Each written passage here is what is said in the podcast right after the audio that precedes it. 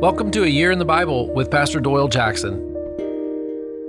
Day 253, Ezekiel chapters 29, 30, and 31. God is strong. Day 253. You know, Egypt is an amazing place to visit. I remember it. It has so much history. I remember how green it was along the, the Nile due to irrigation, canals, and water systems. But then it was abruptly very dry as soon as you got away from those canals. The cities are huge, but when you venture into the desert, it's just harsh. It's hot, it's dry, it's dusty. I remember when I came across the Sinai back to the promised land to Israel after being in Egypt, and it seemed so green. As we read today, God puts Egypt in her place. He says, You're not God. I'm strong and I'm the God. Listen to Ezekiel 29, verses 3 and 4. This is what the sovereign Lord says I'm against you, Pharaoh, king of Egypt. You great monster lying among your streams, you say, The Nile belongs to me. I made it for myself. But I will put hooks in your jaws and make the fish of your streams stick to your scales.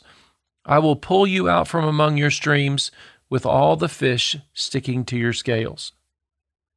God is comparing the king of Egypt and his army to a mighty crocodile that they used to catch by baiting a giant hook with maybe pork or a chicken, something like that, some meat.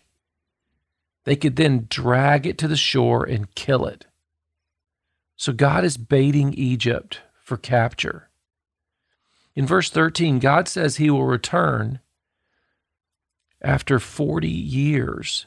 He's going to bring back the people that he's bound up and taken from Egypt.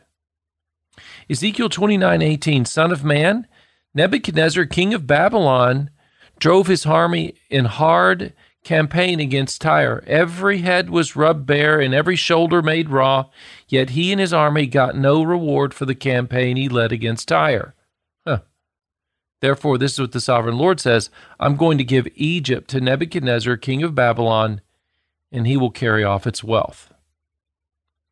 So this chapter closes with God growing stronger through Israel. And this reality that this great kingdom of Egypt is no longer going to be what it used to be.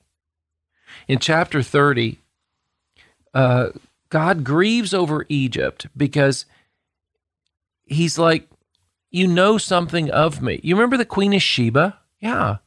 See, going back for hundreds of years, all the way back to Solomon, the people in Egypt knew about God. Now, I don't know how far, you know, up the Nile and down the Nile they knew, but we know some of them did. And, and here in Ezekiel 30, it says Cush and Lydia and all Arabia, Cub, and the people of the covenant land will fall by the sword along with Egypt. Verse 6 This is what the Lord says The allies of Egypt will fall, and her proud strength will fail. From Migdol to Aswan, they will fall by the sword within her, declares the sovereign Lord. They will be desolate among desolate lands, and their cities will lie among ruined cities. Then they will know that I am the Lord when I set fire to Egypt, and all her helpers are crushed. See, God is strong, and He's established Himself. He loves His people, even the Egyptians. Uh, he knows that some of them know about His covenant but he says, I've got to bring repentance.